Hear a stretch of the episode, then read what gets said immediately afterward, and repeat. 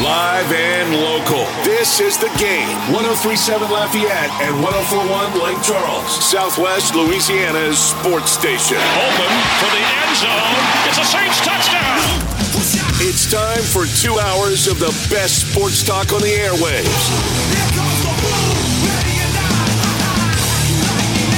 Here's your host, the blonde bomber, Jordy Hultberg. And a great good afternoon to you and yours. How are you? It's uh, Thursday, September 22nd, the year 2022. We've got a full slate of guests covering all the latest topics that are out there, including the NCAA um, levying some disciplinary action to LSU. It's not the big boy. This was a this was a little secondary thing that only took 21 months to to reach a conclusion. So we'll we'll deal with that and, and uh, other things like the President's Cup, which round one is underway. The foursomes, and there are five pairings.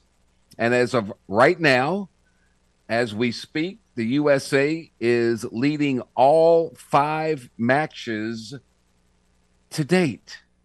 All five matches to date. Um, we will take you behind enemy lines today. We'll talk with Mike Hammett, the play by play voice of the ULM Warhawks.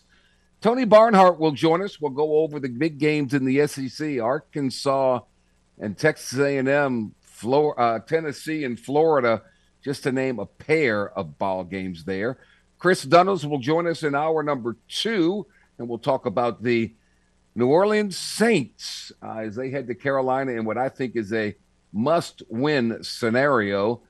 Um, Tom Hafer, play by play voice of the McNeese Cowboys, couldn't find anything to do with Mississippi College, to be quite honest with you. So we're going to get an update on the Cowboys uh, with Tom, and then we'll sit down and visit with former associate athletic director at LSU, now the athletic director at New Mexico.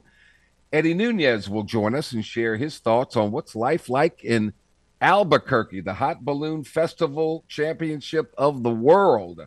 Um, my main man, James Mesh, uh, back in the Master Control Suite in the game studios, which are located on the campus of Delta Media, which is 1037 Lafayette. We're also on 1041 in Lake Charles. We are streaming around the world, which is the only way you can watch the LSU New Mexico game this weekend on is streaming, but you can always listen to it here on the game. Um, 1037thegame.com, 1041thegame.com. And if you happen to be in the Acadiana area, hop on your television set because we're also simulcast on Stadium 32.3 and 133 on LUS Fiber. Did you miss the headlines of the day? Not to worry. The Blonde Bomber has you covered. Here is Hultberg's headlines. Well, the big headline of the day is the LSU football program being sanctioned for violating recruiting rules during the COVID 19 dead period. Scott Rabalais for the Advocate was on the Zoom conference call, and uh, he's going to kind of give us the lowdown here. Scott, thank you so much for your time, man. How you doing? Uh, good, Jory. How are you today? I'm good. I, you know, the I get this uh, this notification, and I'm thinking, oh my gosh, we're going to finally have some resolution on the Will Wade story. But that's not the case here. This was a completely different situation, wasn't it? Yeah, you have a lot of a lot of balls in the air when it comes to LSU and the NCAA. So you have Right. the big the, the big case, which is the the recruiting uh, allegations against Will Wade, and also tied to the uh, giving improper payments from John Paul Funes, who was Right. running the Lady of the Lake Foundation, um, to a, a former player's family. So that's all one big case. Then you have this case, which is the case with James Craig, the former offensive line coach, who was accu- accused of um, um, and well, I guess found guilty, you would say, of uh, making uh, illegal um, inducements, uh, especially during COVID. And so uh, LSU got hit with uh, one year probation and a few minor recruiting um, recruiting um, you know, restrictions. And of course, he's got a three-year show cause in terms of if he wants to go work at another school, he's got to he's got to they have to give a good reason why to the NCAA. The NCAA can de- Yeah. can deny it. But this, this is a this is um, the NCAA said these were level two violations, uh, uh, level two aggravated and level two standard. Uh, there was an Okay. assistant recruiting director involved. So uh, that level one being the worst. So Right. this is mid-range violations, not just hey we accidentally you know, you know gave the kid a donut, but uh, but it's not like hey you know we you know we we funneled him thousands, hundreds of thousands Right. of dollars. You know, so it's Right. it's somewhere in between. So it's uh, not the big enchilada, but it's it's kind of uh, kind of sets up to the whole thing. But they're all kind of tied in in a, in a Yeah. sense because the NCAA you know, hit LSU with lack of institutional control uh, regarding the Will Wade you know and, and football issues, and this can play into that because they're like, look, this is a pattern of of behavior from the school that is uh, you know runs afoul of the, the regulations. uh, Scott Rabalais of the Advocate. This was one of those kind of a self-imposed thing where LSU was working with the uh, infraction committee. Five thousand dollar fine. That's nothing. Fifty-five official recruiting visits uh, during this 22-23 academic year, and probation for for one year. So I guess people are asking, what is the probation for one year? What what does that mean? So that if they commit any more violations, then even more penalties. Correct? That's right. If you commit more more violations during that time frame, they can say, okay, yeah, again, yeah, this is a pattern of behavior. This is not a one-off thing where this this one. Co- you know, right now, this is trying to be construed as one coach and a, and a recruiting helper, basically, Uh-huh. did yeah did this. Uh, you know, uh, you know, made you know, illegal contact during the COVID period. There, were- there were even more restrictions during during the you know the during the pandemic about uh, re- recruiting. Uh, you know, for for safety reasons, you know that sort of thing, and also he supposedly gave the kids some gear. Yeah, so um, so th- there's that. But yeah, you can't you can't. Uh, else, it means LSU's got to be on its p's and q's, which I'm sure they are overall Yes. with football and basketball and all the other sports right now because of this this other huge bigger case is so hanging over their head. In a way, Jordy, this this case, this ruling can kind of work in LSU's favor because, uh, as you may recall, uh, a, a, a state district judge, Wilson Fields, ruled that LSU improperly fired James Craig and or Right. and ordered them to pay him almost five hundred thousand dollars, uh, the remainder of his contract. Now, obviously, you know, this is a suit that was filed by by, by Craig, and LSU can say uh, did not violate the, his contract. They fired him for cause, and look, here's a good example why the NCAA is showing there was ample Yeah. cause there. So this may Yeah. benefit LSU financially No uh, question. in the long run. And that was where I was going next. There's no question now that there is showing cause to fire him. So they pay they spend five thousand dollars, but then save four hundred and ninety two thousand. So that's a pretty good return on your investment uh, by any stretch of the imagination. Do, you, Right. do we, does anybody have any idea, um, Scott Rabalais of the Advocate, when the Will Wade thing is? I mean, is this domino going to start falling a little bit quicker now? Um, this this is continuing to play out. Obviously, LSU has appealed some some things. You know, they're they're going back and forth. It's, the NCAA comes out with the allegations. The school gets to respond. There's a hearing, and then there's the final the final ruling on, on whatever penalties are. So this, from what we're gathering, this the main the big case, you know, the the the, the basketball slash football case. Right. This is dragging on into uh, going to drag on probably until the end of this year, maybe early next year, which leads one to to I, say assume it seems likely. I, I don't want to draw a conclusion. But it seems likely that that Matt McMahon's first team could still be eligible for the NCAA tournament. I think LSU would be willing to uh, cop to a one-year tournament probation, uh, uh, tournament ban, um, if uh, if this all was resolved. But I, I don't think it's going to be resolved until at least during the basketball season. And Yeah. I, I, you know, I'm thinking the NCAA because LSU has shown a you know a more a bigger level of cooperation. They fired Will Wade. Uh, a lot of the principals involved are, Right. are no longer at LSU, of course. Um, that uh, the NCAA is is uh, is going to maybe kind of work with LSU on this, and I, I think th- they're thinking that th- there's a chance they might get away with no NCAA tournament ban at all. And I think this is a team, Matt McMahon's team, the way he was recruited. The first team is, is at least you know you thought, well, they're going to go like two and sixteen in the SEC Right. his first year. I don't think anyone thinks that's the case anymore. They at least have a chance to be an NCAA or NIT team his first year because uh, he's gotten some talent in here under adverse circumstances, Right. and um, this is um, this is drag, going to drag on uh, uh, well into the start of basketball season, if not beyond. Yeah, Yeah. Golly. So this little small one took 21 months. I think the Will Wade thing's been going on for a decade. It feels like. My goodness gracious. It just- does, you know. And, I remember that people- old cra- that headline, like "Crazy Sankey. Times at LSU," Yeah. back when Dale Brown was was fighting the NCAA, and uh, this might be even crazier, man. This might be crazier. So, um, one step in the process. I'm sure LSU's thrilled to have this one off the books. I think, um, considering everything, they, they're going to save some money. So they got to be smiling in the back uh, halls of that administration building, and we'll see what happens from here. Meanwhile, there's a football game, and um, you know, this might be the end of the road for these kind of games uh, when when the conference I fully believe Scott goes to to nine games, nine league games, and um, you have to play two two pretty good group of five teams, and then you then you can play the Southerns, the Gramblings, the McNeeses, and teams like that. That's just my thoughts. I think you're always going to probably have at least one of these games on the schedule. And let's look at this year's schedule. You played Florida State, which is a Power Five opponent. You played an in-state team in, Southern, and uh, now you're playing New Mexico State, and you got UAB, which is uh, kind of in between. UAB is a good Right. team in the group of five. You know those those conferences that are considered one tier below the the Power Five uh, conferences. And, and looking at next year's schedule, you got Florida State again, Grambling here, um, the Army, which is kind of like a UAB, and then Georgia State is like the New Mexico next next Right. year.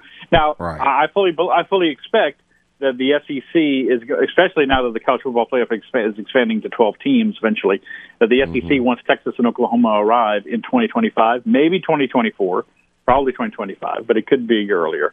That uh, they're going to expand to a nine nine games, so you only have three games, and, and one of those is going to it's going to is you probably have one each. Yeah, one one power team like they got Clemson on the schedule, a home and home with Clemson coming up in the future. Um, then then one team like you know maybe someone a little more interesting.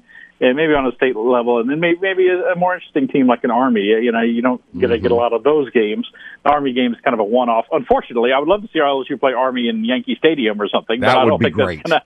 I don't think that's going to happen. Yeah, that's not Um, happening, but that would be great. Yeah, there are going to be fewer of these games, and everyone thinks there should be at, at the LSU level. I think athletic director uh, Scott Woodward will tell you, or Verge Ausberry, who handles the football scheduling, will tell you, you know, that you know these schedules, that it's not going to be a great crowd. It's going to be really hot Saturday. It's not. Yep. It's, it's a poor opponent. They're not. They're not. You know, no one's looking forward to this game. It'll probably be the worst crowd of the, of the entire season yes. and uh, no one no one will see these games. Uh, um, uh, you know, uh, on on the schedule, and you're gonna have to pull. You're not gonna get, totally get rid of them, but I think they're going to be uh, fewer in frequency because Yeah. you're going to play nine conference games, and you got the Power Five game, and maybe one other better game than that. You're great on research and stuff. When's the last time an LSU football game hasn't been on a regular television station? You got to stream. This- This is SEC Plus. I mean, this isn't the SEC network. This isn't anything. That, that's just if that doesn't give you a clue, nothing will. That's it. It was it was last year. Uh, the the McNeese game last year. Uh, I'm looking at the schedule. Was I don't Oh, have really? it committed Was to memory. Okay. I have to admit, uh, the McNeese game was was streaming last year. You often get one of these a year, you know, probably.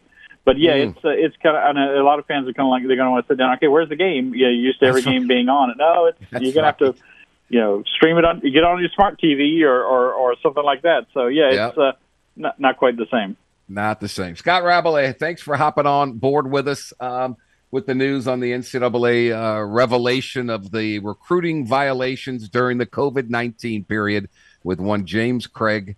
Um, and uh, now we await the big fish. So we will see. But Scott, thank you so much.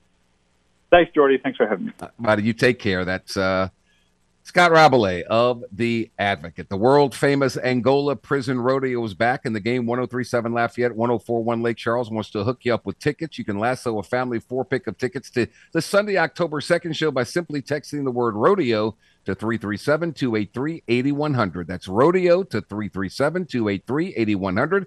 That's a family four pack of tickets to the Angola Prison Rodeo, courtesy of the game 1037 Lafayette.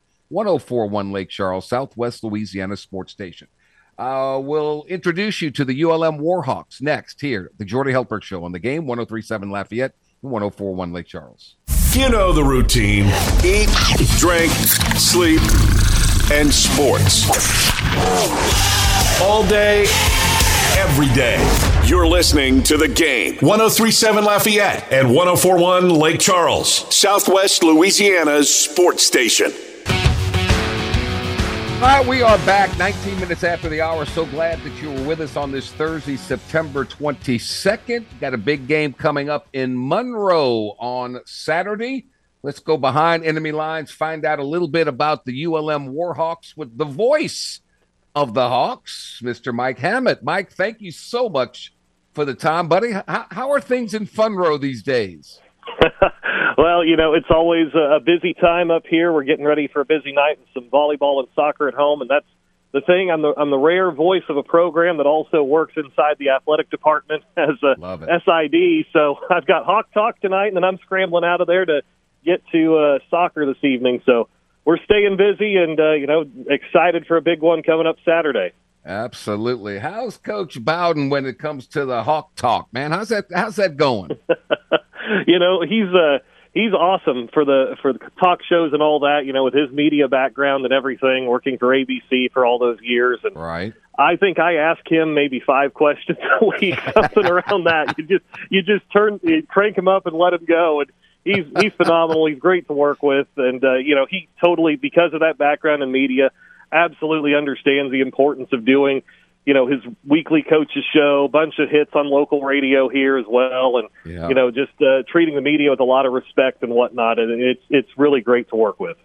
Somebody that sits in a chair every day for two hours. I love it when I ask very few questions and I have a guest who can orate and tell me things, and I love that. It's a uh, uh, Mike. It's been a crazy season. You played two really pretty good teams, all, both ranked in the top twenty-five on the road. You lost by 42 to Texas. You lose by 56 to Alabama. Uh, okay. I, I was more impressed with a 35 to 7 win over Nicholls State. Tell me about that one. Yeah, that's really all they have to draw off of as far as where is this team, where is this program at right now because Texas is awfully impressive in week 1 and right. you know showed up in week two against Alabama and acquitted themselves sure well did. against the Tide and probably should have won that game. And and then of course I think I, I've said all along ULM had three things working against them last week in Tuscaloosa was that the Sun Belt showed so well the prior week with all the upsets and everything. Yes, Plus so Alabama true. didn't play well at Texas. Plus yes them the, the constant uh, reminder of what happened in 2007. So it wasn't going right. to be a pretty day in Tuscaloosa and uh, they it showed in the first few minutes to get out to that twenty-one nothing game uh, lead there for Alabama. But yeah. Nicholls was one that you know there's a lot of respect for what Coach Rebowe has done in Thibodaux because no doubt. I mean all the Louisiana guys on that team, all the River Parish kids and everything. I mean they are a tough, hard nosed program, and you know the, the Warhawks fell down seven nothing in that game yep. after after a quarter. And that was maybe the best way for it to start because it got the team's attention a little bit. Not that they were overlooking them, but I think they were like, okay, this is real. And the defense buckled down from that point. Nicholls had, you know, maybe one more drive the rest of the game where there was a threat to score, and that got wiped out. And the offense really started clicking, especially in the second half. I mean, that was a game where Chandler Rogers, the quarterback, was 20 of mm-hmm. 25 passing, and I went back and looked through the play-by-play, and the four of the five incompletions were drops and the other was a spike to stop the clock. So I mean, he was wow. on his game that day. He really showed out well against Texas with the same type of efficiency. Alabama was the first time he had a little bit of trouble, and that's mainly the speed and everything that the Tide sure. plays at. So, sure. you know, that's really good so far. And then the defense too has played really well. The secondary has played fairly well through the first few weeks of the season. That was the big question mark. So there's some good things you've seen in the first three weeks. But again, you're playing Texas, you're playing Alabama, teams that you're going to sure. have to play perfect and have a lot of things go wrong for them. And you're playing Nicholls, that while they're a good team, a team you should beat as an FCS team. So we're excited for Saturday because this yeah. is finally, I think, an apples to apples comparison. Where is this program at right now going against another Sun Belt school?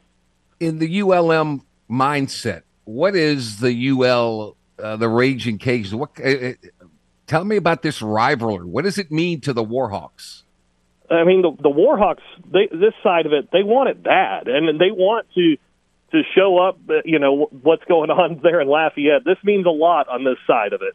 I don't know, you know, from the other side of it. Just you know, it's it's hard for any of us up here to root for the Cajuns in anything. You know, talking to the fan base and whatnot. That I came in here five years ago, and I've learned about this for five years. That you know what this is all about, and you know, I've gone to some Sunbelt events, the Sunbelt baseball tournament in particular this last year, and you know, see all the Cajun fans everywhere, and, and I'm good friends with with Jay Walker and and some of those guys down there as well, and Right. you know, and talking with them, and so you run into some of the fans, and they're like, "Oh, we're rooting for you guys, we're rooting for you guys," and I'm like, "That's a sign this isn't the truest form of the rivalry anyway." In that, you know, on the Cajun side of things, they're like, it's you know, they're not they're not a threat, and I think that's what the Warhawks are trying to build up to is we got to be a threat. Rivalries have to go back and forth, and so that's where you're trying to get to is to play at that level.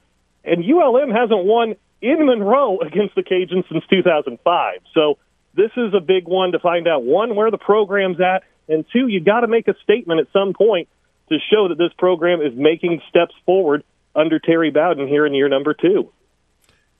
We're talking with um, Mike Hammett, the play-by-play voice of the ULM Warhawks, of course, the Cajuns and the Warhawks Saturday up in Monroe. For Monroe to end that streak of losses to the Cajuns uh, on their home field, what what do they what do they do well? What do they have to do to come away with a win?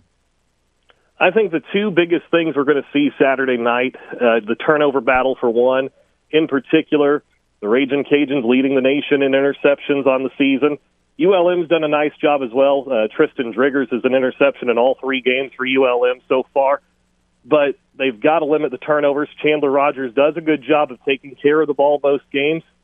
So we'll see how that chess match goes between offensive coordinator Matt Kubik and Chandler Rogers and the ULM offense and the Cajun defense has been so opportunistic at times this year. But then on the other side of it, the Warhawks under Terry Bowden have not gotten off to good starts in games this year or last year. And so uh, their first quarter point spread, I don't have it right in front of me, but it's not good. And so they're Uh-huh. going to have to find a way to weather the storm early, try to find a way to either be down a score or be even after the first quarter. If they can be there through a quarter, I think we're going to be in one for another four quarters. I mean, this is a series recently that has a lot of tight games, save for the 2020 season, where you could tell ULM was headed for a coaching change and a lot of things there, and a lot of things were going right for the Cajuns at that time too. So, outside of that, we've had some really good games. I think it's going to come down to the wire again, but if ULM can win the turnover battle and not let the Cajuns get out to a big lead early, I think we're going to be in for a great one, and the Warhawks will have a chance in the fourth quarter to find a way to get it done. All right. Uh, Mike Hammett, the Warhawks play by play voice. We talk about Chandler Rogers, the, the quarterback, and considering who you've played, where you've played them, uh, 69% percentage uh, completion percentage, not too shabby. Only 2 picks on the year, not too shabby. Who else does Coach Bowden and the offensive staff, who else do they try to um, to utilize? Who, who's some other guys that are significant for this offense? You know, this group, there's so much depth at the wide receiver, tight end positions. Uh, 10 of the top 11 pass catchers from a year ago are back. And then you throw in, uh, they got a K State transfer, a Kansas State transfer, Tyrone Howell at wide receiver. And uh, also Bugs Mortimer. We're starting to see more and more of him, that he's the guy that committed to Florida State, uh, ended up at Louisville, got let go from Louisville uh, here at the start of fall camp and ended up at ULM. And he's still getting acclimated into the offense a little bit and seeing more and more time every week. So we'll see how much more time he gets this week. But between Bugs Mortimer and Boogie Knight, two of the best names in college football in the Yes. same rec- uh, receiving corps here at ULM. And then the running back game, uh, Andrew Henry and Malik Jackson, both back from last year. Malik Jackson ran for over 100 yards in the game at Cajun Field last year. Uh, you know, the offensive line has been the big question mark offensively, and what kind of push can they get and protect Chandler Rogers? There's good skill guys, and, and Boogie's had a tough time getting going. He's the guy who has all the preseason hype and everything, and defenses have locked down on him so far this year. But they've done a nice job spreading it around. Tyrone Howell, Zach Jackson, uh, you know, uh, guys like that have done a nice job of trying to take the pressure off Boogie. So plenty of weapons offensively. It's just a matter of does Chandler Rogers have some time and how well can they run the football? If that place is packed on Saturday night, what, what kind of crowd do, would that be? You know, it's it's been tough to tell. I think we're going to see, of course, uh, we always do uh, when the Cajuns come up here. We're going to see a lot of Vermilion in the stands, uh, and I think Yeah. our our team knows that. You know, there's going to be a lot of visiting fans here Saturday night, whether they're coming up uh, from South Louisiana or those that have moved up here to North Louisiana, coming out to see their team. So, uh, you know, it, it's uh, I think it's going to be a good one. I would say 15 to 20. I think I'm, I'm hoping That'd be great. anyway that we can get on Saturday night here at Malone Stadium. So, uh, you know, season ticket sales tripled this year at ULM, which is a good step in the right direction to try to build Yes. that up a little more. So, I'm looking for. I'm hoping we got a good energy, good crowd for you know both sides. That's what makes it special is when we've got a big crowd for both Yeah. teams there Saturday night. And hopefully, we'll have a fun one for them to enjoy. Mike Hammett, play-by-play voice of the ULM Warhawks. Thank you so much. Save those pipes and uh, get busy. You got uh, Hawk Talk and you got uh, volleyball. You got all kind of things going on. So thank you for taking some time out of your day to join us. I appreciate it. No worries, anytime. Thanks. All right, buddy. Mike Hammett of the ULM Warhawks. The NFL action's in full swing at DraftKings Sportsbook, an official sports betting partner of the NFL. We're talking touchdowns, big plays, and even bigger wins. New customers can bet just $5 on any NFL team to win and get $200 in free bets if they do. If that's not enough, everyone can boost their winnings with DraftKings stepped up same game parlays. Right now, for every leg you add, you can boost your winnings up to 100% with payouts bigger than ever. Why bet on football anywhere else? To make things even sweeter, you can throw down on stepped up same game parlays once per game day all season long. So download the DraftKings Sportsbook app now and use promo code 1037game to get $200 in free bets if your team wins when you place a $5 bet on any football game. That's code 1037game only at DraftKings Sportsbook, an official sports betting partner of the NFL. Must be 21 or older, physically present in Louisiana. Select parishes only. Bonus issued as free bets, one boost per eligible game. Opt in required. Parlay and wagering restrictions apply. Eligibility and terms at DraftKings.com slash football terms. Licensee partner Golden Nugget Lake Charles. Gambling problem? Call 1 877 770 STOP. That's 1 877 770 7867. We're going to go around the SEC with Mr. College Football, Tony Barnhart, as we continue here on the Jordy Hultberg Show, on the game, 1037 Lafayette, 1041 Lake Charles, your home for the LSU Tigers in Southwest Louisiana. Jordy Hultberg is known far and wide as the Blonde Bomber for the perfectly feathered golden mane he rocked back in the day at LSU.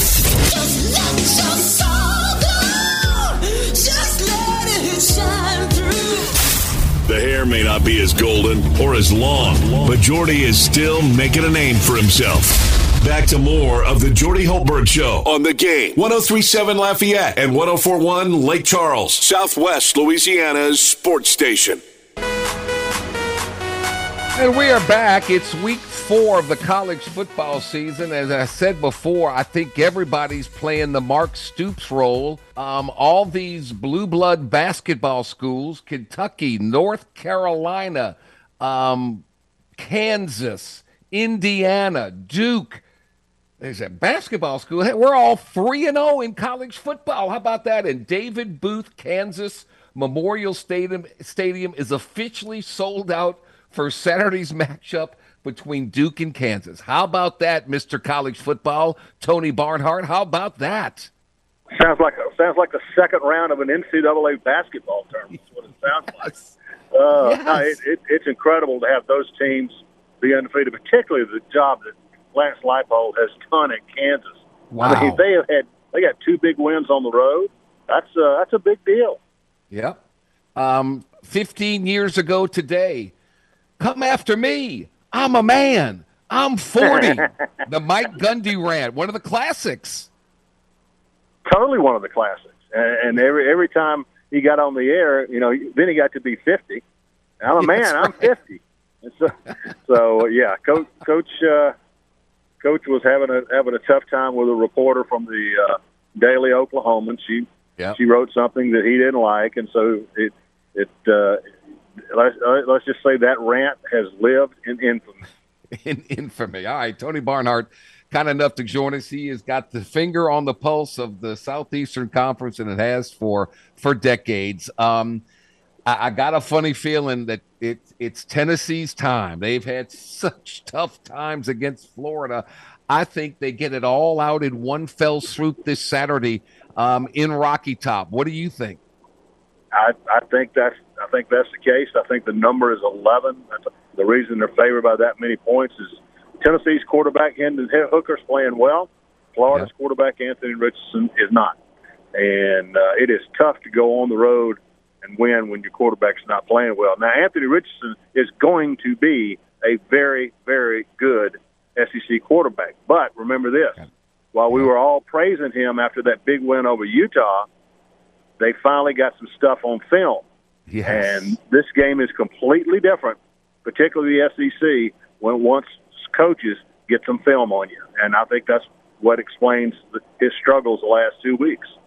It's hard to play one against 11. Uh, the Gators need some help around this guy, and, and we'll see. But Tennessee, Alabama, is, is that the number one rival? And where does Florida rank in the volunteer fans?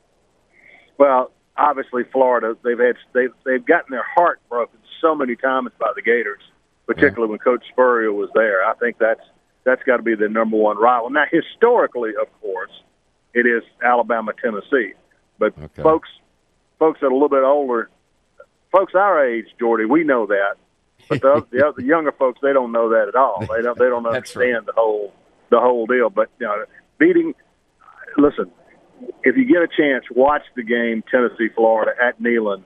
It's completely sold out, Yeah. and the tension in that place is going to be unbelievable. They have been waiting so long to get back in this position.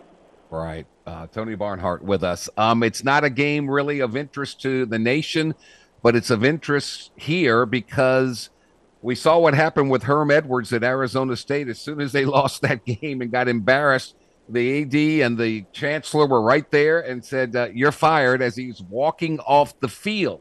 I wonder if Bryan Harsin's trailing at halftime to Missouri. Do they give him the hook then? It, it's a very important game for Auburn. And you talk about some quarterback issues. My goodness.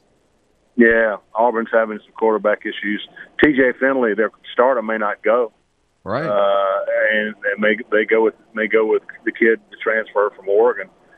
Uh, I, I don't know. It, it just it's a situation. I, I, Jordy, I personally believe that Bryan Harsin's fate was sealed after the loss to Penn State. I mean that that, that was the game last week. You think they're going to they're going to get jacked up, uh, playing a good opponent but playing at home, and they got dominated.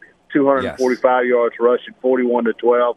I think his fate was sealed. Now it it's not a question of if Jordy. It's a question Right. of when. would they would they kick the tires on a Deion Sanders possibility? I, I keep reading about that. Do you think that's a Yeah. possibility? I think it's a possibility because Deion Sanders has done a great job at Jackson Yeah. State, recruits at a very high level. By the way, he's got a son who's a pretty good quarterback. I Thought I might throw that in there. Uh. I, no, I think it's possible. I do, and I think I think Deion Sanders is going to get a, a look at one of these uh, big jobs. And so uh, uh, there'll be a bunch of interesting names that come out with the Auburn job when it does come open, because Always does. they've got they've got everything you need to be successful, and that and that's the key. It's all there. You just got it's been done before.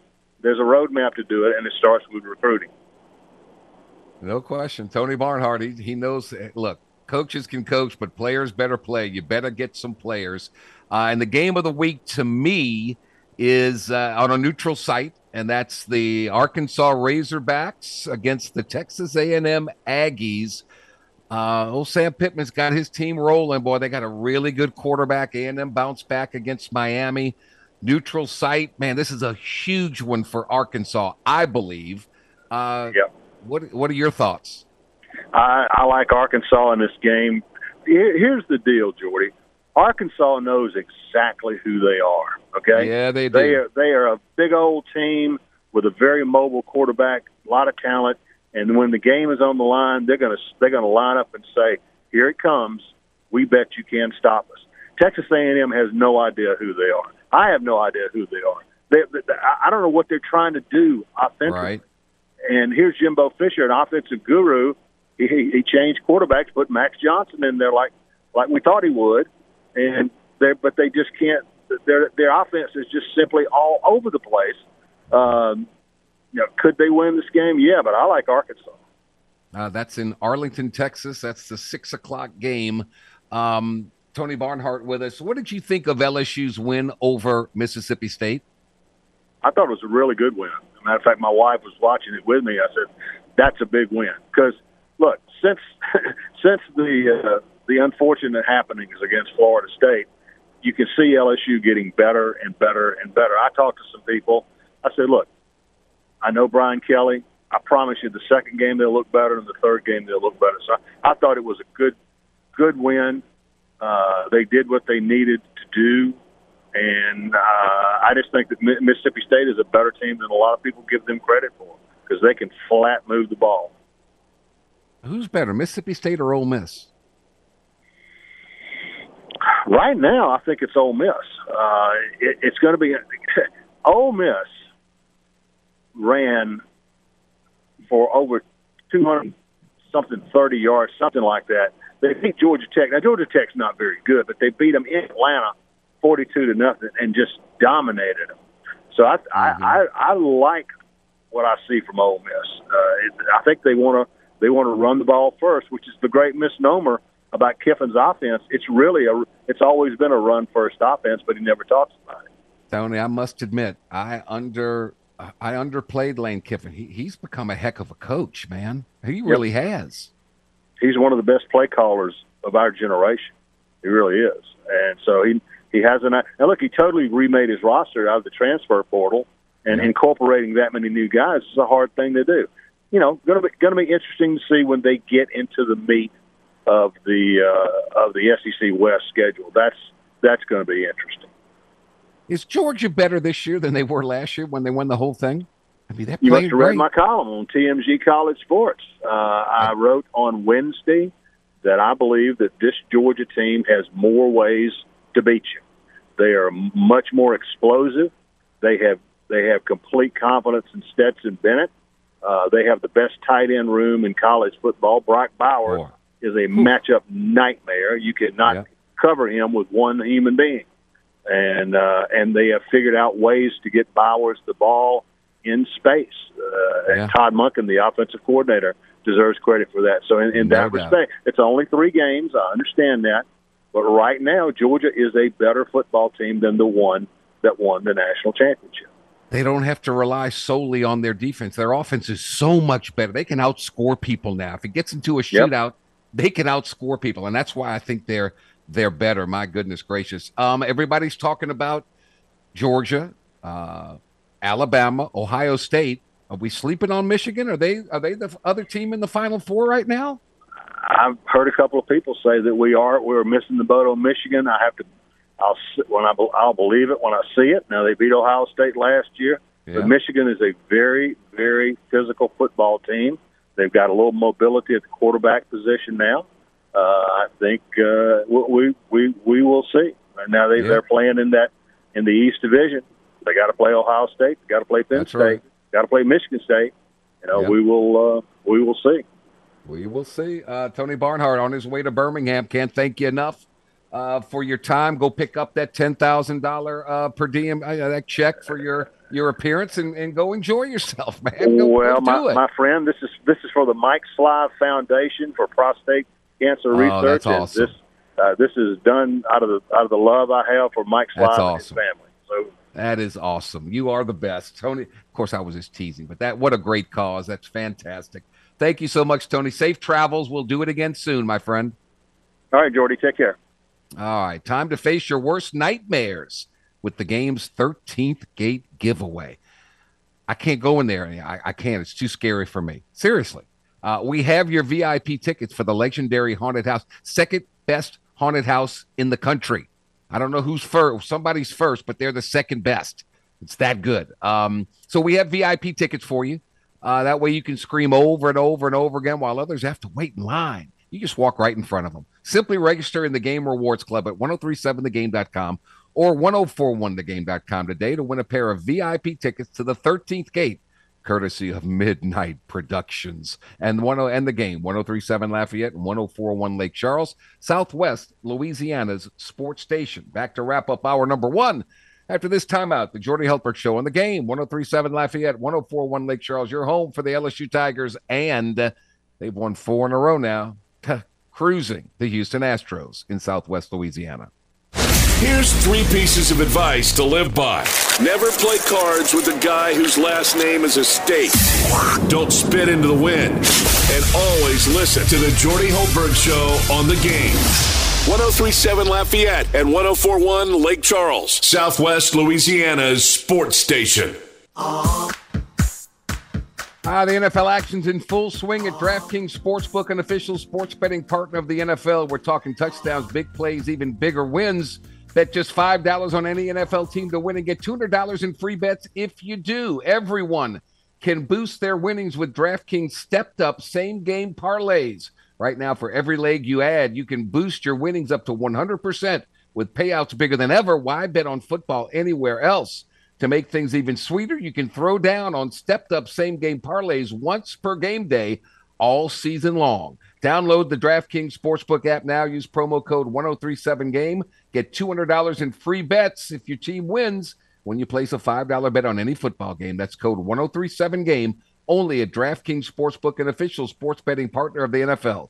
Must be 21 or older, physically present in Louisiana. Select parishes only. Bonus issued as free bets. One boost per eligible game. Opt-in required. Parlay and wagering restrictions apply. Eligibility and terms at DraftKings.com slash football terms. Licensing partner Golden Nugget Lake Charles. Gambling problem? Call 1-877-770-STOP. They're still on hold with only 14 games left now. Aaron Judge still with 60 home runs. He went two for four yesterday, but didn't take one out the yard. And Albert Pujols is still too shy of the 700 career home run total. He and the St. Louis Cardinals have 12 games left in their regular season schedule. They're playing foursomes at the President's Cup, and right now, uh, the USA is leading all of their matches. Patrick Cantlay and Xander Schauffele are five up through 12 over Adam Scott and Hideki Matsuyama. Jordan Spieth, Justin Thomas lead Sungjae Im and Corey Conners one up through 11. Cameron Young, Collin Morikawa lead Tom Kim and KH Lee. Uh, the U.S. is two up through 10. Scotty Scheffler and LSU Tiger Sam Burns lead Siwoo Kim and Cam Davis. USA two up through 10.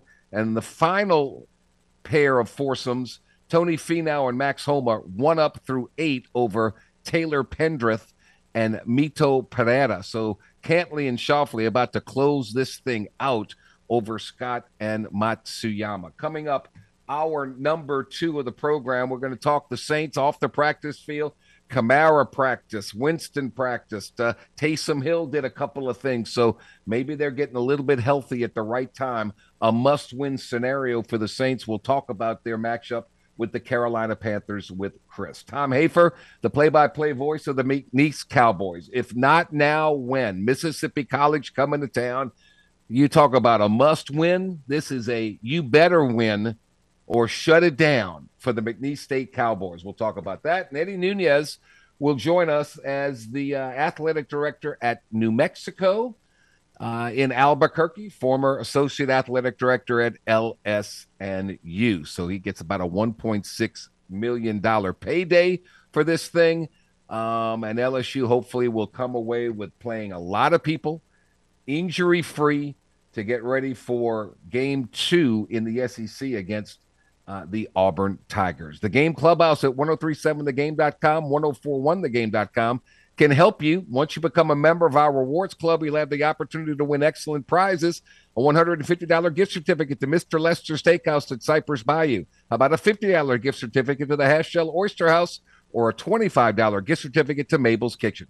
But you can only score these great prizes by becoming a member of the Game Clubhouse at 1037thegame.com or 1041thegame.com. It's free, it's simple. So uh, go on and sign up to day. So Scott Rabalais joined us, Mike Hammett, Tony Barnhart. That's half. Second half coming your way next. The Jordy Hultberg Show on the game, 1037 Lafayette 1041 Lake Charles, your home for the Tigers and the Astros in Southwest Louisiana. Live and local. This is the game. 1037 Lafayette and 1041 Lake Charles, Southwest Louisiana's sports station. Open for the end zone. It's a Saints touchdown. It's time for two hours of the best sports talk on the airwaves.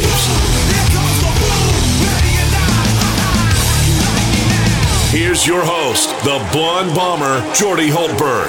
Hour number two of two, and away we go. Hope you're having a great one. My main man, James Mesh, on this Thursday, September 22nd, year 2022, in the Master Control Suite in the game studios, which are on the campus of Delta Media, which houses KLWB, which is 1037 The Game. Um, we're also on 1041 uh, in Lake Charles. We're streaming around the world, 1037thegame.com, 1041thegame.com. And if you're near a TV set in the Acadiana area, pop it on because we're simulcast on Stadium 32.3 and 133 on LUS Fiber. The story of the day, it's really not that big of a story because the NCAA is following all the self imposed punishment that LSU doled out, but they determined that LSU football must pay a self imposed $5,000 fine, be limited to 55 official recruiting visits during this academic year, and they'll be on probation for one year after the NCAA committee uh, on infractions panel ruled that LSU had broken recruiting rules during the COVID 19 dead period when former offensive line coach James Craig and an unidentified former assistant director of recruiting met with and provided impermissible recruiting inducements to a recruit. Craig was handed a three year show cause penalty. So um, that's. Uh, that's that. So the toughest on him now. LSU was going to have to pay nearly five hundred thousand uh, dollars to Craig because the court ruled that they fired him without cause. Well, now this takes it to a whole different level. I think they found the cause, so LSU's going to spend five thousand dollars on on a self-imposed fine and get nearly five hundred thousand dollars back. So, so they win they win. We're efforting to get Chris Dunnels from Canal Street Chronicles. He is scheduled to be in here with us, so hopefully we can get a hold of him. We are trying um, and uh, frantically to get that done, but we shall see. Of course, it's the Saints versus the Carolina Panthers on Sunday, um, noon kickoff uh, in Charlotte. And boy, if, if there was ever a uh, ever a time that the Saints need a win, it is it is absolutely now. Uh, they desperately need it. Um, Jameis Winston's not going to discuss his back injury, uh, and he was out there on the practice field today, so that's good. Question is, can he play when it counts under the pressure? Because he was not good. He wasn't good for three quarters against the Atlanta Falcons. He was great in the fourth and final quarter. Um, and the Saints offense was non-existent really against Tampa Bay. I know Tampa Bay's defense is good, but are they that good? The practice for injury report um, shows that Paulson Adebo had a limited Adebo limited practice both Wednesday and today same for Alvin Kamara, Ryan Ramczyk, Tre'Quan Smith, everybody. Uh, even Alontae Taylor was back on the practice field today. So Taylor, Deonte Harty, Adam Prentice, Jameis Winston, Marcus Maye, Taysom Hill, Tre'Quan Smith, Ryan Ramczyk, Alvin Kamara, and Paulson Adebo, all limited participants today. Um, Christian McCaffrey for the Panthers did not practice on Wednesday, but he had limited participation today, as did former LSU Tiger Donte Jackson, uh, the cornerback, uh, limited participation with a hamstring problem both Wednesday and Thursday. So this game is simple for the Saints. Um, man, you, you got to get off to a good start. You got to figure out a way to get your offense uh, moving early in the game. Uh, you can't continue to play from behind. Uh, that's just you just can't do it. You can't do it. So um, that's that's the deal, uh, plain and simple. So um, got to get going. Got to get going on that. Um, we'll we'll talk with Tom Hafer here in a few minutes. He's the play-by-play voice of the McNeese Cowboys. Uh, so uh, we're having difficulty uh, with Chris Dunnels. No problem. No problem. We'll we'll keep it going. We've got Monday uh Monday night, Thursday night football tonight. Uh, is anybody interested in Pittsburgh and Cleveland? Yeah, both teams are one and one. Um, and there's a quarterback issue at Pittsburgh with Mitchell Trubisky, and of course Cleveland. Um, you know they're they're waiting on Deshaun Watson eventually one of these days, but uh, quarterback issues reigning supreme. This was is uh, in the dog pound in Cleveland, so so we'll see. There's another story out there about uh, Boston Celtics coach Im Udoka, who's facing a season long suspension for having a relationship with a member of the franchise's staff. Um, the relationship is considered a violation of the organization's guidelines, and the proposed penalty for Udoka is largely unprecedented for a sitting head coach in the NBA. This is not the league coming down on Udoka. This is the Boston Celtics uh, coming down. There are vi- there are rules for the organization, and even though it was consensual and um, both aren't married, it still is a rule within a rule of the team. And there you have it. Uh, Udoka joined the Celtics last summer after spending time with the Spurs, Sixers, and Brooklyn Nets as an assistant coach following his NBA career. Uh, he replaced Brad Stevens as coach, and and his first season, um, man, they were under 500 in late January. They closed out 28 and seven over their final 35 games. They had a great run through the Eastern Conference playoffs, and they advanced to the NBA Finals for the first time in 12 years. So Udoka did a great job. They got a really good team, and now it looks like he's going to be suspended for the entire 2022-2023 season for his role in an intimate relationship with a female member of the franchise's staff. Um, NBA teams report this week and then it's time to uh, to start practicing. You know, the NBA, there's not many practice days. They they go right into playing um, preseason games. So there you go. Um, college football tonight: West Virginia at Virginia Tech. Uh, the Coastal Carolina Chanticleers are at Georgia State, and University Tennessee Chattanooga, undefeated, three and zero, heads to Illinois uh, to take on the Illini, who are two and one. Um, Coastal Carolina is also three and zero. Georgia State is zero and three. So that's a that's a nice matchup there for Coastal Carolina and you know, West Virginia struggling at one and two. Virginia Tech two and one. Big game for the Mountaineers on the road, to say the very very least. So um, yeah, there you go. All right, so. Major League Baseball today. We'll just go through the litany of things. Uh, Kansas City leads Minnesota in the bottom of the seventh, three to one. They're looking to to to get back their glory days. They're firing people left and right. Seattle leads Oakland three zip in the bottom of the first. St. Louis is at San Diego. Al Pujols, come on, Albert, can you get one done? And the Astros will try and get season win number 100 tonight with a 6:05 start taking on the Baltimore Orioles. And all eyes will be Yankee Stadium as the Boston Red Sox are in town. And uh, Aaron Judge needs one to tie Roger Maris. He needs two to become the all time Yankee home run single season leader. And what many believe um, to be the true home run record. Um, it's a final now. Uh, Cantlay and Schauffele beat Scott and Matsuyama six and five, which means they were up uh, six strokes with five holes to play. Um, and the USA is leading all the other ones as well. So one zip already, and there's a couple of close ones of the remaining four. Um, USA is up, is one up on three of them. two up on another. That's Scotty Scheffler and uh, Sam Burns are two up over Kim and Davis through 11.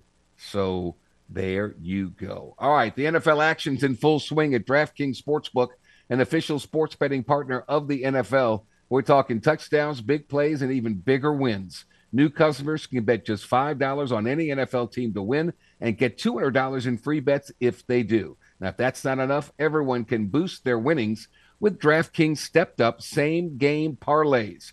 Right now, for every leg you add, you can boost your winnings up to 100%. With payouts bigger than ever, why bet on football anywhere else?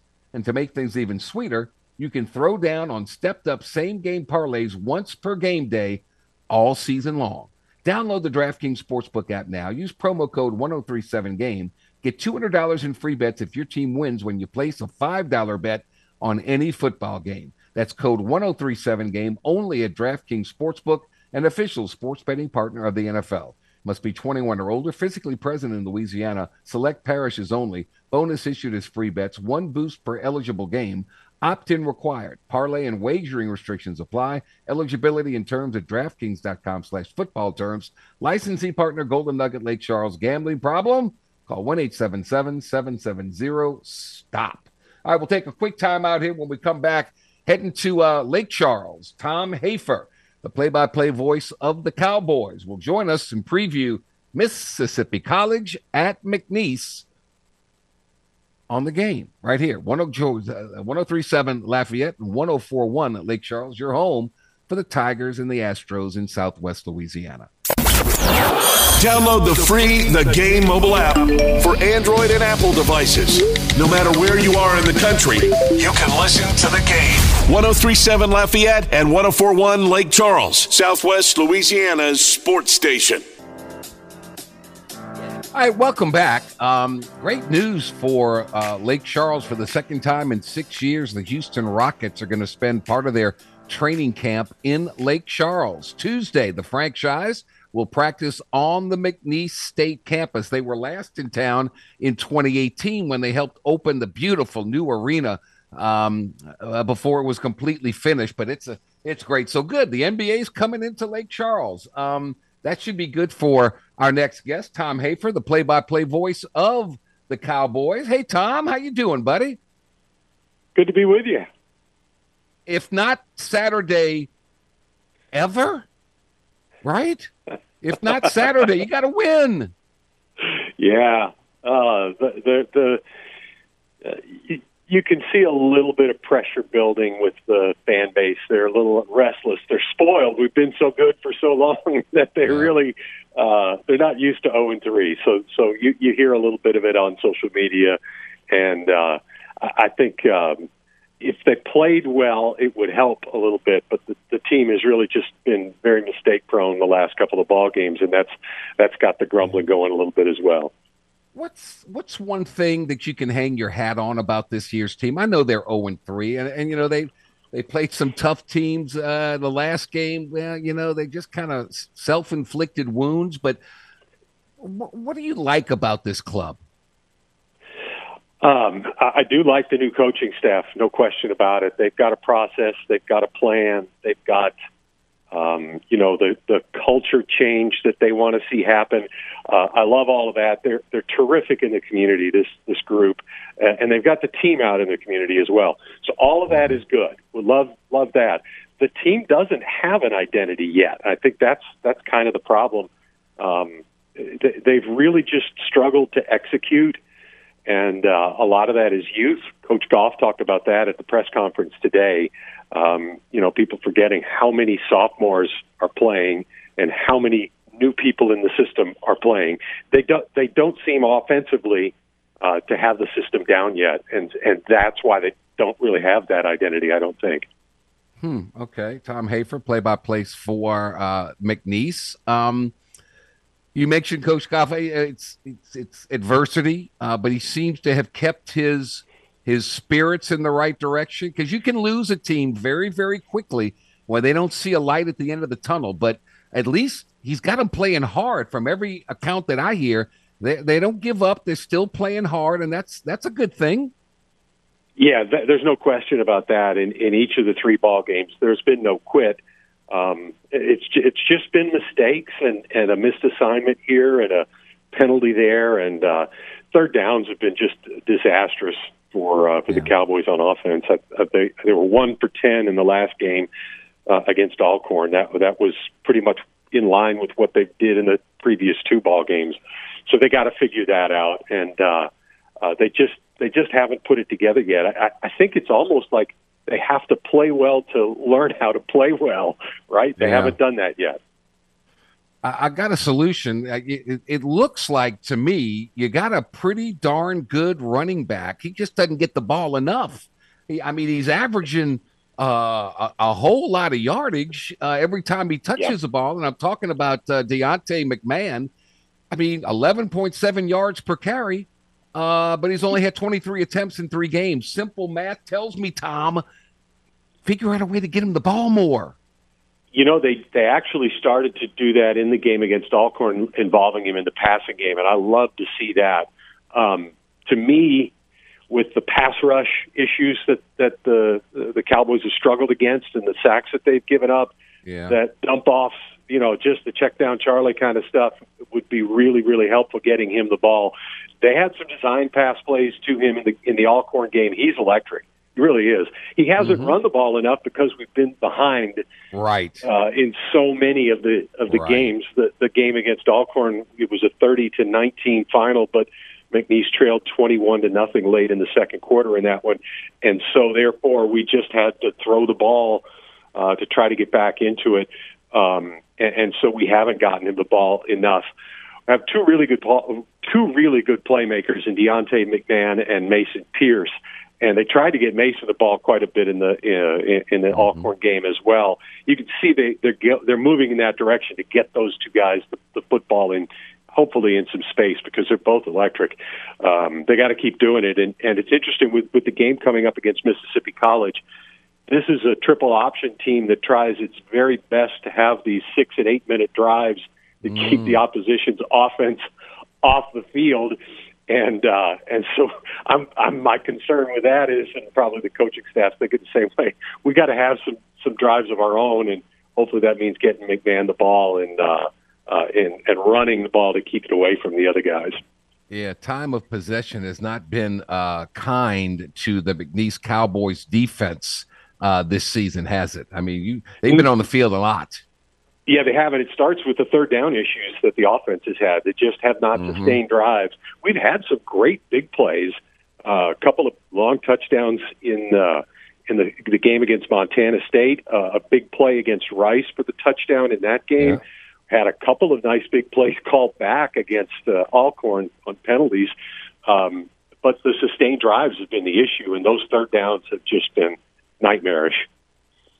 Uh, we're talking with Tom Hafer, the play-by-play voice for the McNeese Cowboys. They entertained Mississippi College under the lights again. How fun was that having the lights turned on and playing a night game there? Yeah, that's what the fan base has been screaming for. They they even the fan base is so so crazy about the night games. They even objected to the six o'clock kickoff that we went with about uh, six eight years ago, and uh, demanded it be back at seven like it traditionally has been in the past. Uh, I'm good with either one myself, but boy, they they came out in in good numbers uh, on Saturday. Uh, the administration and the athletic the athletic department did a fantastic job with the marketing, um, with the, the promotions. They had the flyover from the Jets, uh, you know, for That's military awesome. appreciation. They did it all really, really well. So it was a good atmosphere, and, it, and so it was even that much more disappointing with with the loss. Yeah. That that had to be. I mean, you know, Montana State is one thing, Rice is another, but you're playing at home. I, I- would have to venture to say that of all the losses, the Alcorn game was the the worst of all three. I would think. It is, and and that's I think that's more the grumbling that you that you've heard in the fan base. That's the first loss to a SWAC team by McNeese. I think they were Right. thirty and zero or something like that beforehand. Now, don't get me wrong; there have been a lot of close calls in that Yes. time. You know, over the last twenty years that I've witnessed uh, uh, against the SWAC teams. But uh, yeah, that that that kind of bothers the fans a little bit. I'm with you, Tom Hafer. Um, Mississippi. I don't know anything about Mississippi College. You told me they run that triple option thing. That's all I know. But Tell me about the quarterback situation with Knox Kadum and Mhm. Cam Ransom. What's going on there? it, it, it appears to me that they have made the decision that they're going to go with Knox Kadum and uh, and they're going to develop him. He's a sophomore, so is Cam Ransom, but uh, but that seems to be what they're they, they feel like that's their guy to develop, and uh, and so they they played. Um, Cam got some some uh, reps in both of the first two ball games, but did not Mhm. appear in the game against Alcorn. I, I think they've made their choice. Um, it's it's interesting because they're different quarterbacks. Ransom is a heck of an athlete, can really run. He could probably get you some of those third down pickups if he tucks it down and, and takes off. Uh, Yeah. While Kadum is more of a of a pocket passer, he can run a little bit, but um, but they they made that choice. It seems to me. I, I don't have any inside information on that. They have Right. it's just my observation that Oh. that that's what they're doing. They they really you know they want to develop him and they think he's the guy. For for now, that's their decision. Well, let Kadum throw it and let Ransom be the uh, Taysom Hill of the McNeese Cowboys. Put him back in the shotgun for third down conversions and let him run Yeah. for the darn thing. You, you got to keep your offense on the field more. Sure. Yeah, I could see something like that, and they did that with Cam in the uh, uh, in the uh, the Montana State game. They they had him run one of those um, one of the I call it the Taysom Hill play. It's really just an off tackle direct snap Yeah. to the quarterback in shotgun, and and he runs off tackle and, and does some things. He got a twenty plus yard gain doing that in the Montana State game. Um, and he had uh, he had a couple of series as well once the game was decided against Rice. Uh, but that would be that would be an effective way to use them both, I think. I'm with you. Um, well, good luck, and uh, you know the fans deserve it. Heck, the players deserve it. The coaching staff deserve it. You, as the as the play-by-play announcer, deserve a win. It'd be fun to call a win, um, and uh, that. So I'm hoping that for you guys. I really am. Well, I appreciate it. You know, it's it, I've been spoiled. I've done this 23 years now. Seen some really, really good McNeese Yeah. teams, and uh, and so I've got to call a lot of W's. They are, trust me, a lot more fun to do that post game show when it's a W than rather the, was- as opposed to the loss, right? What was the What was the best team in any sport in your years at McNeese? What was the best team? Was it a baseball team, basketball team, football team? Which one was the best? Uh, the 2002 football team that went to the national championship game was the best, and that was my third year of doing the, the game. So uh, I, I was pretty spoiled from the beginning, and that yeah, that that 2002 team was phenomenal. The, the next season in 2003 was almost as good. Uh, went 10 and one, with the only loss being to to an FBS school in each of those years, and uh, and then you know uh, in in 02 made it all the way to the national championship game Wow. before losing. Man, that's something. Uh, see, you Yeah. like those guys that get to the Super Bowl early. You think it's going to happen again and again and again. Yeah. You never take it. Never take it for granted, right? That's it. I mean, I've I've been been to there, you know, one time. Was actually I was there in '97 when McNeese went to to Chattanooga in the uh, in the championship game that year too. But I wasn't doing the broadcast. I was just Right. a fan then. well, uh, you're a fan. You love the school. You do a great job. I can't thank you enough for hopping on board with us. Have a great call of a win over Mississippi College, buddy. Have fun. Appreciate it. Thanks, Jordy. We uh, look forward to being with you again. You got it, my friend. Thank you so very much. All right. Um, the world famous Angola Prison Rodeo is back in the game 1037 Lafayette and 1041 Lake Charles. Wants to hook you up with tickets. You can lasso a family four pack of tickets to the Sunday, October 2nd show by simply texting the word rodeo to 337 283 8100. That's rodeo to 337 283 8100. That's a family four pack of tickets to the Angola Prison Rodeo, courtesy of the game 1037 Lafayette, 1041 Lake Charles, Southwest Louisiana Sports Station. LSU playing New Mexico will uh, introduce you to their athletic director, who has some close ties to LSU. When we return, the Jordy Hultberg Show on the game 1037 Lafayette, 1041 Lake Charles, your home for the LSU Tigers in Southwest Louisiana. We love talking about sports. Yeah. You love listening to sports. Yep. Sounds like we were meant to be together, or at least friends with benefits. Aren't you glad you found us?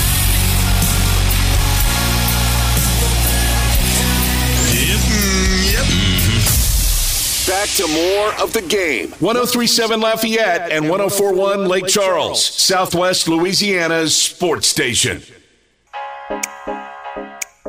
For 14 years, starting back in 2003, our next guest um, served in a variety of high level capacities within LSU's athletic department. He, he did a whole bunch of stuff, cut his teeth, uh, got to understand the job, was very well respected around the country, and in 2017 became the athletic director at the New Mexico Lobos University.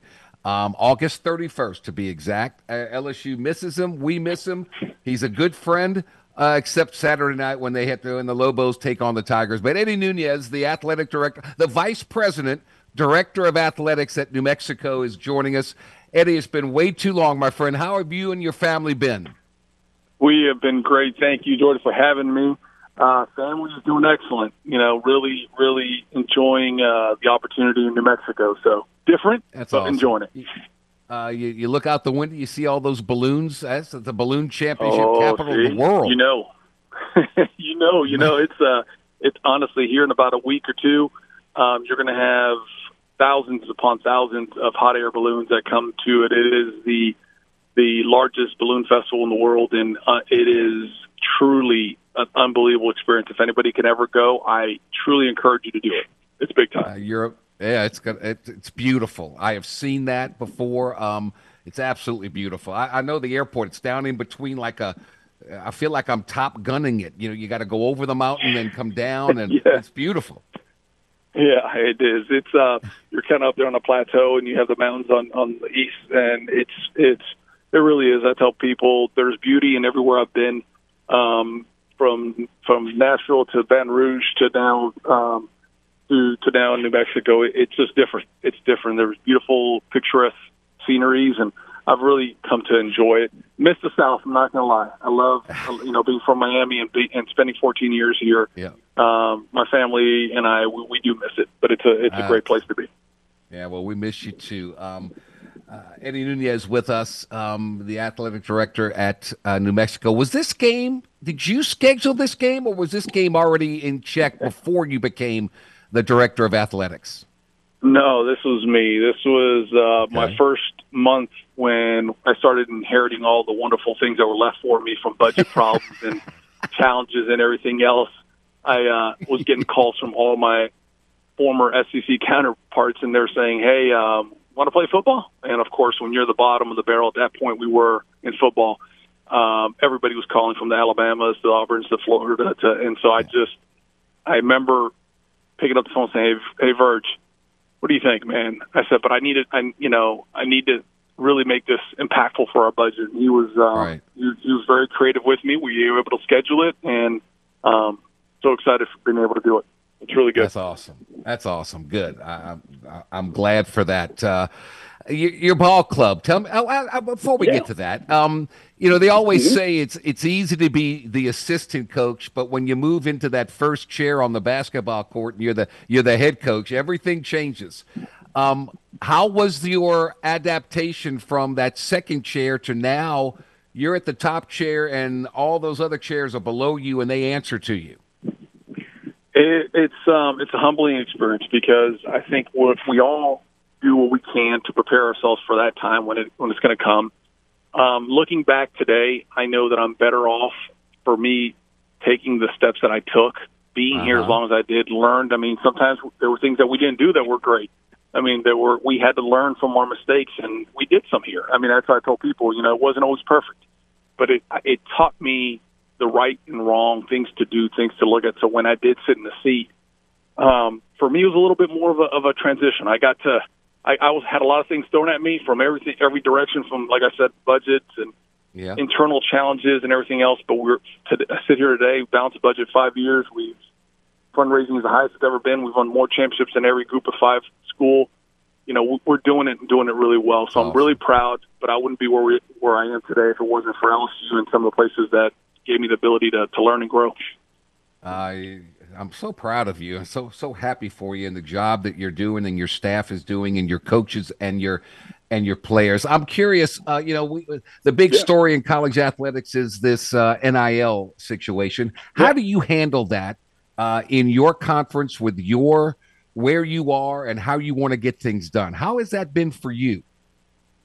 I think we're all still learning, and I think uh, probably LSU is no different. They're just at a different level financially. I think when you see it, everybody's trying to manage it. We are. I'm supportive of it. I mean, I think it's it's something that's that's been way overdue.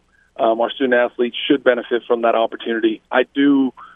Would I would like to see more of a transaction, not a, it become a pay for play one day, because Right. I'm still a traditionalist in some respects. I do see it happening um, not pay for play, but a version of it of where student athletes continue to monetize, but you know, based off their name, image, and likeness. We're doing. We have a collective at at, at New Mexico. Um, they they have talked to us bef- prior to getting started. They work. Uh, they communicate with us. Really don't work with us, but they, we, they communicate with us, asking us a lot of questions, which we can guide them direct, you know, where they need to. But for me, it's it's really about putting our student athletes in the best position. That means giving them every resource, teaching them, putting them in front of business owners that can help them grow, understand how to manage. We have a, a, a partnership with our our law school that allows them to honestly for fifty dollars basically have uh, someone review as many contracts as as Okay. they they need, and so things like that are you know are, are important. So I'm a big supporter of it. I think it's gonna it's gonna be here for a long time, and we need to make sure that we, we adapt accordingly. What is a sport? And you know, look, we got the Calipari and the Stoops uh, argument about you know Kentucky's a basketball school, and and, and it is. Yeah. Um, you got all these basketball schools that are undefeated in college football now, with Duke and North Carolina and Indiana and Kentucky. It's crazy. What, what is the sport of what? What is the main sport on your campus? Which one draws the most interest, the most crowd support? Because I've I've done games in the pit now, um, Yeah. and and that that was pretty that was pretty intense back in the day. So I would say our basketball is our traditional sport. It is the one that most people probably know. Football, Yeah. of course, has been around the longest. Football, co- football will always have more fans just because of the fan base. But we, we- we're getting fourteen thousand at every men's basketball game. We're getting awesome. you know anywhere between four to five thousand at a women's game. So when you think about basketball in New Mexico, it's pretty high level. Yeah, Um, we we're no. I- I'll say this nicely. Our cross country team is probably the one that's taking the, the flag right now. I hate to say it that way. They've won a national championship once since I've been there. They're ranked number two the last two years in a row. Wow. Um, so no, we, we've got unbelievable sports. But when you talk about premier sports, uh, basketball and football are up there. I got you. Eddie Nunez with us. All right, what do you look? You, you, you played Boise State pretty well, thirty-one to 14 That's your only loss. You shut out Maine, forty-one zip, and a good win over UTEP, twenty-seven to ten. What are Tiger fans going to see out of this New Mexico Lobo football team Saturday night? They're going to see a hard, hard fighting team. Um, one of the things, this is a second, really third year, but it's a second year if you think of the COVID year with my football coach. He Yeah. has um, instilled an unbelievable defense. And Those that are in the football world know the name Rocky Long. Uh, Was a former head coach at San Diego State, former head coach at New Mexico. Unbelievable defensive coach has come in and really revolutionized our defense to be just a hard fighting, you know, tough group. They're not they're not the most talented, but they're going to fight their tails off. And and Yeah. at this level, that's what we need. We need guys that have pride about wearing New Mexico on their short shirts. They're going to go out there and play hard, and um, you know, we're going to give give ourselves a chance. What does what does that look like at the end of the day? Look, LSU, I'm not a, I'm not naive. LSU's got unbelievable talent. They're Yeah. they're they're they're an elite program. Um, but to have the ability to have our kids come in here and play and experience this for the first time ever, uh, we've got five kids from from Louisiana on our team. So to have Really? them come home, this is That's great. awesome. This is this is it's all about them. That is awesome. They play hard. They it sounds like a a young uh, basketball player who transferred to the University of Florida and played under Billy Donovan. It sounds like Eddie Nunez. Uh, they- they're Yeah, replicating your way. I, I hope they all do. I hope they, they find a way to roll up their sleeves and just fight because for me, it, that's what it's all about. It's just giving yourselves a chance, and, and our kids do. So, no, I appreciate saying that. It's a good reminiscing right there. That's right. That's right. Well, look, I know you've got a ton of things on your plate. Um, it's going to be hot, Eddie. It's going to be humid. It's going to be you're, you're used to Oh, it. Maybe your team's I'm not here used now. to it. I- yeah, it's I your, your team may not be used to it. I know you are, but it it's it, it'll be a fun night. It'll be a nice crowd, and uh, man, I, I can't thank you enough for coming on. And so, all honesty, so proud of you and what you have accomplished um, as the boss there of the of all the athletics at New Mexico. Uh, congratulations, man! Keep it up. Truly pre- appreciate it, Jordy. All the best to you, your family, and uh, hopefully you get a chance to catch up here soon in person. I will find you. I will find you Saturday somehow, some way. Thank. I, Please I do. get I'll to sit in that. Maybe I can sit in your box for a minute, man. I, I mean, that's big time. I will be up there. Hey, if I can mess around in the, in the press box and scream and bother the, the, the SID group, I will. So let's have fun together. All right, buddy. Take care. That's All Eddie right. Nunez, All the best. the uh, vice president, director of athletics for New Mexico. They really do have a good defense now. They really do. Now, um, you know, they held Boise State to 31, and it was a lot closer than the final score uh, would indicate. Um, they hung in there. It was uh, only 10 zip at the half. Um, so we'll see. We'll see. Um, offensively, uh, you know, Miles Kendrick is their quarterback. He's uh, against Boise. He was nine for 28 for 98 yards and one touchdown. So they didn't have any offense whatsoever against uh, Boise State. But um, look, this is just a, an, another opportunity for LSU to feel good about themselves. They're going to win the game. They're 30 point favorites in this thing. Brian Kelly's not going to let them overlook anyone. This team is not that good yet. Yeah, they feel good about themselves after what they did to Mississippi State, but you got to build on the momentum. This is your opportunity to get something going. To you get a chance to win this one. You get to go on the road against Auburn. Who knows what that's going to be like, what they're going to be like. So you got a chance to win and go two and zero in the league, and then you get Tennessee. So you got to keep building. You got to keep getting better and better and better. So the Lobos will get 1.6 million. Don't be confused. Everybody calls them New Mexico State. They're not New Mexico State. Those are the Aggies. All right. This is New Mexico, the Lobos. Um, and they're coming to town. $1.6 million they'll leave with. Um, and uh, Eddie Nunez called LSU up and said, Hey, we'd like to play. All these SEC schools are calling us because we're we're easy meat, man. We are easy pickings. Um, so LSU showed their loyalty, and Eddie showed his loyalty to LSU, and here we are with LSU and New Mexico. It's going to be it's going to be the worst crowd of the year, without question, without doubt. There're going to be plenty of empty seats on this bad boy. Um, the rest of the way, not so. Uh, and Southern packed the thing, so this will be a this will be a bad crowd. Uh, and LSU will hopefully put this thing to bed very early. Jayden Daniels doesn't have to play through the first half, and then you can get Nussmeier in, build his confidence up a little bit because it's got to be teeter tottering right now, um, as far as his situation is concerned. Because when he got in, he was he was pressing against Southern University, and uh, it showed. And he threw a couple of picks, so he's got to be a little down. Didn't play against Mississippi State. Here's his last opportunity, and then you can get Walker Howard in there uh, in the fourth quarter and let him play. And whatever you do, don't make him just hand the ball off. Let him throw it. Let him throw it. That's the goal. That's the plan to keep everybody healthy, get everybody in there. If you got some starters that are a little nicked up, as old Les Miles used to say, sit them. Bigger fish to fry down the road. You can win without all your A players in this one. You can, and you should. All right, we'll take our final time out of the day. We'll come back and wrap all these things up. We appreciate it, Nunez, for coming on. This is the Jordy Hultberg Show, brought to you by ShopRite Tobacco Plus discount outlets. You know, there are 60 of them in southern and central Louisiana, 60 of them.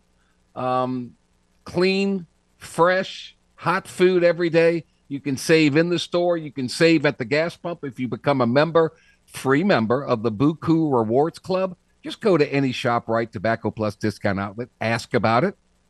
Easy to fill out, and then you're going to win. You're going to win in the store. You're going to win at the pump. dudes, if you can't shop right at ShopRite Tobacco Plus discount outlets, you just can't shop right at all. This is the game. 1037 Lafayette, 1041 Lake Charles, your home for the LSU Tigers and the Houston Astros in Southwest Louisiana. Every day is a Chamber of Commerce kind of day when you're listening to the Jordy Hultberg Show. This is the game. 1037 Lafayette and 1041 Lake Charles. Your home for the LSU Tigers and Houston Astros in Southwest Louisiana. All right, welcome back. Uh, finishing touches, the story of the day LSU football program sanctioned for violating recruiting rules during the COVID 19 dead period. Um, as part of the sanctions, LSU must pay a self imposed $5,000 fine, be limited to 55 official recruiting visits during the 2022 23 academic year, will be pro- on probation for one year. James Craig, the offensive line coach implicated in all this, was handed a three year show cause penalty by the NCAA. Look, LSU had already self imposed nearly everything on the list, beginning with the prior regime. They've also uh, already been operating under the number set at 55 official visits. So nothing of real note here when it comes to moving forward. They've already put this in play uh, and in place.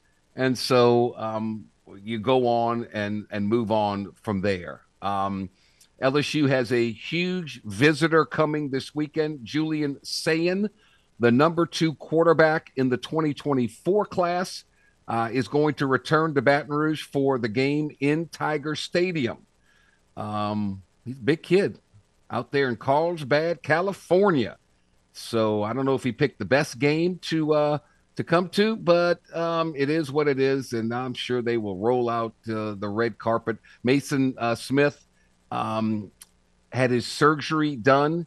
He's in good spirits, smiling. He's going, he's going to come back bigger and better and stronger than ever. Absolutely. Absolutely. So there's some uh, recruiting news uh, for you. High school football underway tonight. We've got some college football tonight, about three games. We've got uh, one NFL game, Pittsburgh at Cleveland. Um, all eyes will be on Yankee Stadium. Aaron Judge, one home run away from tying um, Roger Maris's 61 as a Yankee. Uh, the Yankees take on the Boston Red Sox. St. Louis is in San Diego. Albert Pujols, two home runs away from career number 700. And the Astros will try and attain their 100th win of the season tonight in Baltimore. They're at 91 and they are cruising up 17 over their second place Seattle Mariners. Special thanks today to our guest, Scott Rabalais of The Advocate on the NCAA sanction against LSU, Mike Hammett, the play by play voice of the ULM Warhawks. Might be a don't don't sleep on the Warhawks now. This is a rivalry. It means a lot to them. Cajuns better be ready to go. And Mr. College Football Tony Barnhart joined us as well. Um, Tom Hafer, nice guy, play by play voice of McNeese. Uh, they take on Mississippi College. They'll get their first win of the season uh, this Saturday. And Eddie Nunez, the athletic director at New Mexico. Tomorrow is always a football Friday. We'll get the latest on the Tigers, the Cajuns, and the Saints. And then we'll have some fun. Uh, Georgie Faust will join us as he always does on a Friday um, from KLFY. We'll talk some high school football. We'll talk about the Cajuns. We'll get an SEC report from Blake Toppmeyer. And then George Becknell, James uh, Mesh, and I will make our fearless prognosticating picks once again. And boy, was I off last week. I am so glad I missed out. Uh, I'm so glad LSU beat Mississippi State. I thought the Cajuns would would take care of business against Rice. 0 for 2. 0 for, fact, and, and I picked McNeese to win. I was 0 for 3, and I picked the Saints to win. So I, I 0 for 4. I, I, am, I am due to bounce back and bounce back strong. If today's your birthday, um, September 22nd, happy birthday from all of us to all of you. You share your day with former Astro. Stros didn't miss a beat, but Carlos Correa is 27 years young today. All right, that's all the time we have. James Mesh, thank you for all you do. Thanks to all of you for listening in in whatever form or fashion you do the radio, the internet, uh, the television set, whatever. We appreciate it. And to our partners, you know who you are, and you know we couldn't do it without you. So, so thank you. Until tomorrow, I'm Jordy Hultberg. Stay thirsty, my friends. Stay healthy. Let's be kind to one another and be happy. So long, everybody.